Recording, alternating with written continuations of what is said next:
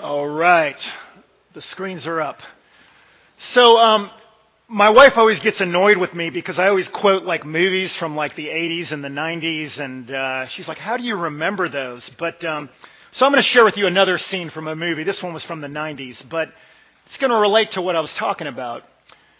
In the movie Forrest Gump, many of you have seen that movie.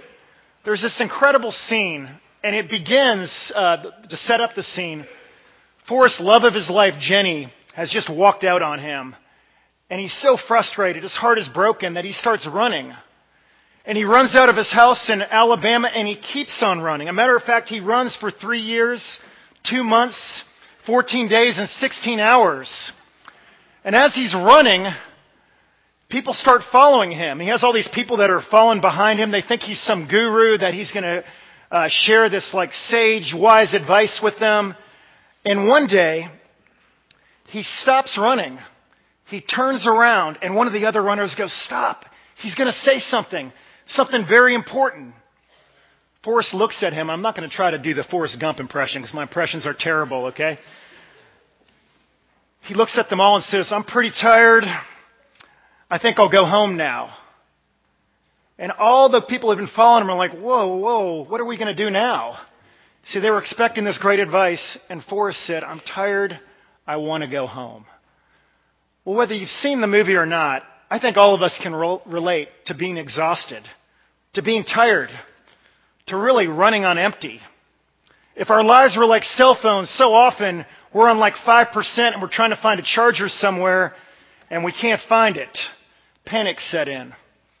Recently, my wife and I experienced this when we moved houses from Bluffton to Hilton Head. At the same time, we were trying to run an event, the Fall Festival out here. And I remember we were going back and forth because we had to rent our house out in the beginning of November and we're trying to get it ready for the renters. And we're going back and forth with trips. And uh, I remember one particular day, the kids were fighting in the back. The dog was being annoying, doing who knows what. And uh, I looked at Veronica. I go, I think I'm going to lose my mind. And she goes, I think I am going to too. I was just ready to scream. Felt like my dad back in the day in the station wagon when he wanted to bring that, we'd all duck as he'd bring that arm back to whack us, right? I was literally losing it. All of us can relate to those times, those moments in our life when we just don't think we can take it anymore.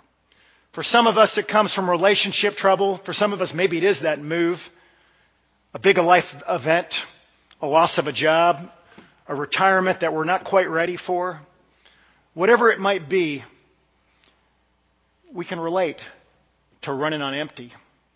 But the good thing about these times is it points us to the need that we need help, that we can't do life on our own.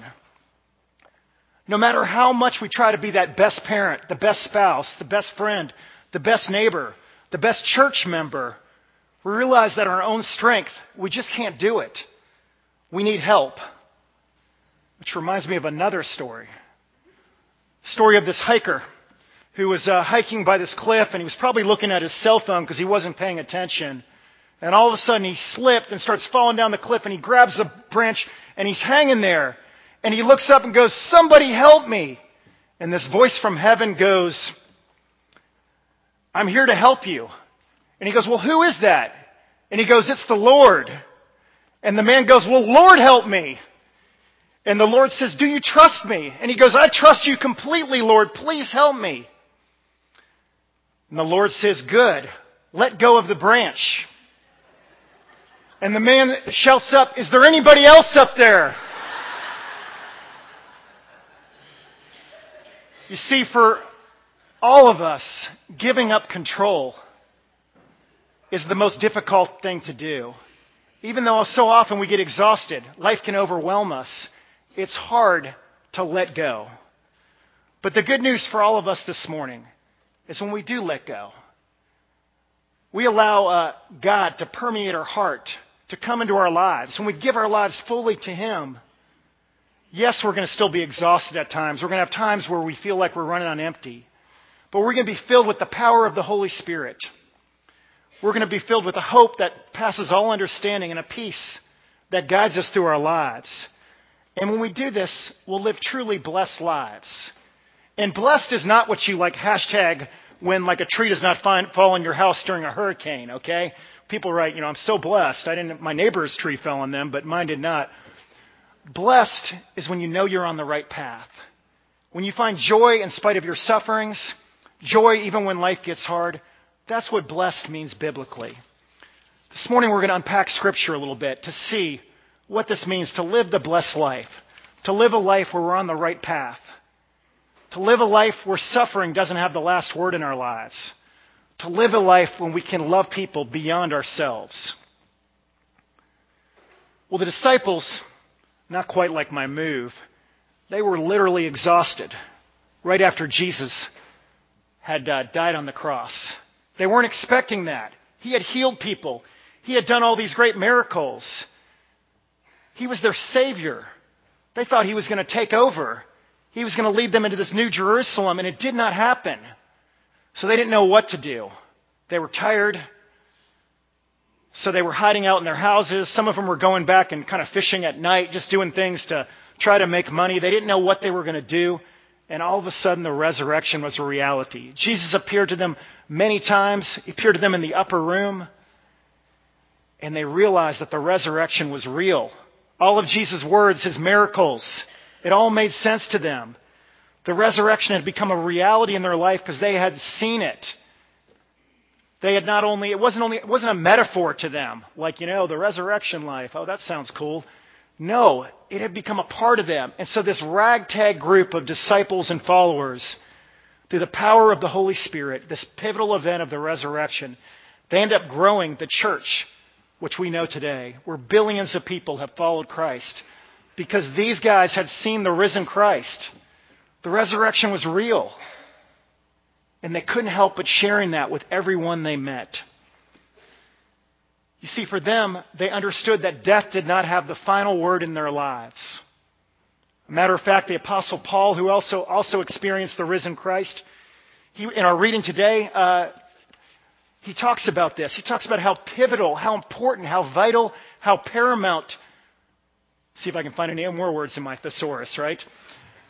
The resurrection is to our lives. He, he writes this For if the dead are not raised, then Christ has not been raised either. And if Christ has not been raised, your faith is futile. You are still in your sins. Then those also who have fallen asleep in Christ are lost. If only for this life, listen to this, we have hope in Christ, we are, all, we are of all people most to be pitied. Eugene Peterson, in his message version, writes this. He says, If all we get out of Christ is a little inspiration for a few short years, we're a pretty sorry lot.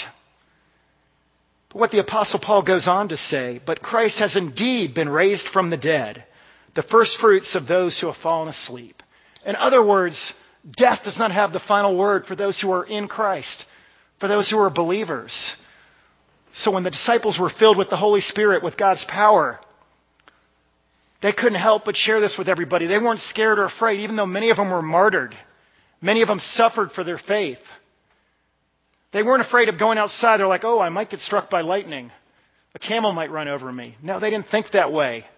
They knew that yes, they were going to die, but the hope of the resurrection was real. Not just for Christ, but for them. So it was great news for them. And the other thing the resurrection did for them is it made them a part of things. They weren't just people who knew it in their heads. Yeah, the resurrection's real. I saw it. But they understood through God's grace that they were a part of things. They were called to participate, to share this good news with everybody. The Apostle Paul writes, But because of his great love for us, God, who is rich in mercy, made us alive with Christ, even when we were dead in transgressions. It is by grace you have been saved. They knew it and they wanted to show it. It was kind of like show and tell. They had seen it and they couldn't help but share this because they had courage. They weren't afraid to die. And because of this, they wanted to share the resurrection, what happened on the cross, and what happened in the resurrection with everybody they met. For it has been by grace you have been saved through faith, and this is not from yourselves. See, they understood that in Christ they were a new creation, not because they kept this moral code and they were a bunch of great people. They understood that it was only through being in Christ, incorporated with Him, that their life had hope. that their life had purpose. And it was through this understanding that they became bold witnesses of the gospel. A friend of mine who I was on Young Life staff wrote a book called Moments of Grace. His name is Jeff McSwain. And he helps explain this grace that I believe that the disciples and all believers, uh, when they understand it, when they capture it, it changes them. McSwain writes, Grace is God's no to our own moments, or no, grace is God's no to our own ability to fix ourselves for our meager efforts at self improvement, where we work superficially and do not get at the root of all sin. Yet God's uh, work, yet no, yet God's no to our own efforts does not make us passive objects. Rather, because God's yes to us in Christ, we are now included as active participants in a loving relationship where the power of God is everywhere at work within us, recreating and transforming us from the inside out. Sorry, I butchered that a little bit, but what he was saying is that it's not about our ability to fix ourselves. We're never going to be good enough. See, the disciples caught that because they had messed up royally. They had ditched Jesus when he was on the cross. But they understood through the power of the Holy Spirit that they were forgiven, that they were loved, they were included, and they were called to participate, not just stand on the sidelines. That was the implications of the, of the resurrection in their lives. And when they understood this, suffering did not have the last word in their lives either. It no longer ruled them. As I said earlier, they weren't afraid. They had courage. They had strength. It's a great story when we think about our own setbacks. Sometimes when uh, we don't have a proper understanding of God in our lives, our sufferings and setbacks can become who we are. That's all we can talk about. Or we try to ignore them and we pretend like everything's okay. Just the power of positive thinking. I'm just going to be positive, even though, you know, I have this horrible illness right now. But that's not reality either, is it? See, what the disciples, they weren't trying to deny they had suffering, because they did. But they had hope. They knew it didn't have the last word in, they, in their lives. They knew there was hope. There's a great story of a uh, survivor of a shipwreck. And he was getting very discouraged. It just kept like things were going from bad to worse to worse, from bad to worse. He had built himself a hut finally and just hoping to, you know, try to stay warm at night. And one day he, uh, you know, his house was completed. He put all the, you know, the thatch roof and everything on. He went out to go fishing. And when he came back, his house was on fire he was so discouraged. He was throwing everything on the ground. I can't believe this. This is miserable. But a ship saw the smoke rising up in the air, and the ship came and rescued him. What he thought was disaster turned out to be a moment of celebration. And it was just like the disciples, what happened on the cross. They thought it was disaster, and yet three days later, it became a celebration that did not end in their lives. So when they saw their sufferings and their setbacks, they didn't focus on that. They didn't deny it either because they had hope. They walked with their sufferings with each other. That's how the church grew. Pope Francis uh, was speaking to a huge group of youth in Rio de Janeiro, and he said these words. He said, Only in Christ crucified and risen can we find salvation and redemption. With him, evil, suffering, and death do not have the last word because he gives us hope and life. He has transformed the cross from being an instrument of hate, defeat, and death to being a sign of love, victory, triumph, and, and life. I love that quote. It really sums up for all of us what the cross and the resurrection can mean in our own lives. We see suffering in the proper way. We don't deny it, but we don't dwell on it. It doesn't become who we are. It's interesting as Jesus uh, was talking to his disciples, and I'm sure when he rose again and then uh, he transcended and they were filled with the Holy Spirit, I'm sure they thought about these words a lot. But in our gospel reading that I read earlier, he looked straight at his disciples and said, Blessed are you when you're poor, when you hunger, when you weep, when people hate you, when people insult you. Because he tells them they will be satisfied. They will laugh. There is hope for them. These setbacks, these trials will not, not have the final word in their lives. And I'm sure as they thought back in their words, they're like, ah, now I know why he was preaching that sermon. It didn't make sense uh, then. As believers, when we're in Christ, when the cross and the resurrection are our foundation, it helps us to understand and to deal with our sufferings. We have a future hope that suffering uh, will not have the final last word in. You know, sometimes people ask me, Steve, why do you bring these kids to Hilton Head? They could just go to this place or that place, or we could take them there or here that are closer by. And I agree; those are important for them to, you know, share the gospel. To, um, but what I love about when I bring them to Honduras in particular, and it's not what I thought. They go there, and there are these kids that are very poor. Their houses are very simple. And I'm expecting they're going to be shocked and go, oh, look at all the poor kids. But you know what? They never say that. I don't even think they notice it, to be honest with you.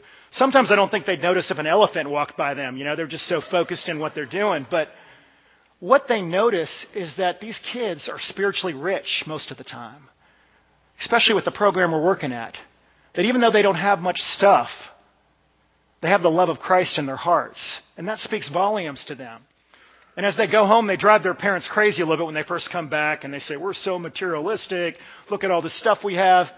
And of course, that's a normal reaction. But what I hope they get from it, what I hope they gather, is that being rich in Christ is much more important than being rich in life. That's the one thing that will last through this life, through all the ups and downs, through all the struggles. See, this resurrection life that I'm talking about not only helps us deal with our sufferings, it also helps us to see people as God sees them. It gives us a new vision that when we look at people, it elevates them rather than uh, puts them down. Sometimes when we have a distorted view of God, we try to elevate people. We build our lives on people, on friends, on relationships, and ultimately they let us down. That's why we have pop psychology terms like codependency and no boundaries. Because we're looking for people and we want them to love us, and then we try to do too much, or we ignore people because we're afraid people will hurt us. But what God does when we put Him as the foundation of our life, it helps us to value people the way He values people. And we can't do that through our own strength. Again, this is how the early church grew. They saw people through Christ's eyes. They had this hope of the resurrection. They couldn't help but share it with people. Not because they had this list that said, I ought to do this and I ought to do that, so that way I'm good enough and God will like me. No. They couldn't help but share what was inside of them. They had to share it. A faith in Christ from the power of his death on the cross for our sins, the forgiveness we experience, and the hope of resurrection gives us deep connection with people. We care for people we normally couldn't care for. We love people that we thought were unlovable. So we hear a message like this, and I always like this question what are we going to do with this message? Well, first of all, some of us have trouble getting past the whole idea of a resurrection if we're honest. We'll say, Steve, you know, isn't that more of a metaphor? Well, the disciples may have thought that at first, but then they experienced the risen Christ. There's been many people of great intellect who have written books about how they tried to disprove the resurrection. Greg and I and Kathy, or many of us, could recommend books for you all to read. But really, more than just reading a book, for you to know it and for it to come down from your head to your heart, you got to experience it. So I encourage you to talk to God about it. Say, you know what? I'm having trouble with this issue. Right now we're running the Alpha course, and the guy who is the host of the videos we're watching is a guy named Nicky Gumbel. And he was an agnostic Jew growing up. He used to love to argue with Christians because he thought they were just so misguided. And uh, one day he met some Christians and he thought they were, you know, they were going to be really weird, and they turned out to be very normal. And he was challenged to read the Gospels for himself, and he started reading them and he could not put them down. And being a lawyer, he wanted to investigate this whole thing of the resurrection. And as he investigated, he felt there was enough evidence that it was true. And as he read the Gospels through the power of the Holy Spirit, he began to believe it was true. Not just in his head, but it dropped to his heart. And to this day, millions of people have come to know Christ through his ministry because somebody who is a skeptic. So if that's you, I encourage you to keep investigating that. Keep searching, keep asking those questions. For others of us, I guess the best analogy I can say to us is this. When I moved here, I was very shocked at the uh, college football fans in this area because I grew up in the D.C. area, and uh, as some of you know from that area, like we weren't that into college football. And here I see adults and they're dressed like in all like the Clemson and the USC stuff. I mean, they have flags on their trucks and it's like a huge deal and it was kind of foreign to me. And, uh, and then I hear them talk and they're saying like, yeah, we had a really good game last week. We won. I'm like, we? What did, what did you do? You know, I'm thinking to myself. But they're super into it. They identify with these teams. It's kind of like years ago, my dad and I were watching a Red Sox game on TV, and there was a man probably 60 years old, and he was in the stadium, and everyone was sitting down, he was standing up, and he was in a full Red Sox uniform. I think he had the stirrups on and the spikes, and my dad in his Boston accent, he's like, what is that guy doing? You know, he's like, you know, what is, what is he thinking? He's not on the team. But I use that analogy to tell you the kind of faith that Christ is calling to us is not on the sidelines. We're called to be in the game, and I don't want to sound cheesy with this, but we're called to go out there. It's not just for ministers or professionals, so to speak, to do it. All of us are called, as I shared two weeks ago, to go and share this message to the power of the Holy Spirit with everybody we meet. And here's the great deal about it. We're not on our own. God's not, and the, the Father, Son, and Holy Spirit aren't sitting on the sidelines saying, you know what? He's not playing very well. We need to pull him out and find somebody better. Instead, they're with us on the field. They've invited us to join in to be part of their ministry of redemption and reconciliation with the whole world, and everyone here is invited. And that's really good news.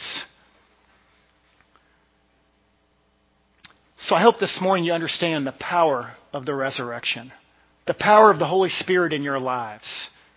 See, we're called not just to know it, but we're called to show it, to participate when we understand that we belong, that we're on the team.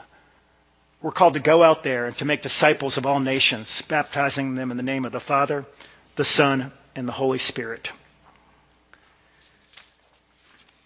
Yes, we are going to get exhausted. Just because we follow Christ, we're not going to have our phone always on 100%, so to speak. But we're going to have a power that's greater than us. A power that helps us to get through struggles. A power that helps to love people. A power that helps us to be blessed because we're on the right path in spite of what life throws at us. I want to leave us with a scripture that I feel like sums up the message. The Apostle Paul writes, I want to know Christ. Yes, to know the power of his resurrection and participation in his sufferings, becoming like him in his death, and so somehow attaining to the resurrection from the dead. This morning, I encourage y'all to have that same prayer that the uh, Apostle Paul had. Christ loves you. The power of the resurrection was just as true for the disciples way back then as it is for you. He leaves us the power of the Holy Spirit so we can handle the sufferings we go through. We can help each other through them. And we can love people because we know that God first loved us. Let us pray.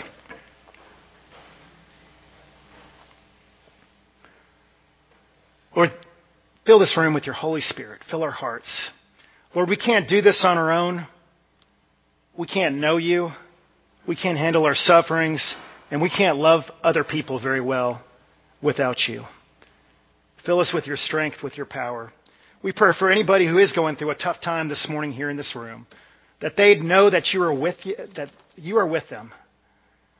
Lord, I pray as a body, as a community, we would not only care for each other, we'd have the courage to share the hope that we have found through the cross and the resurrection with everyone we meet. And we ask this in Jesus' name. Amen.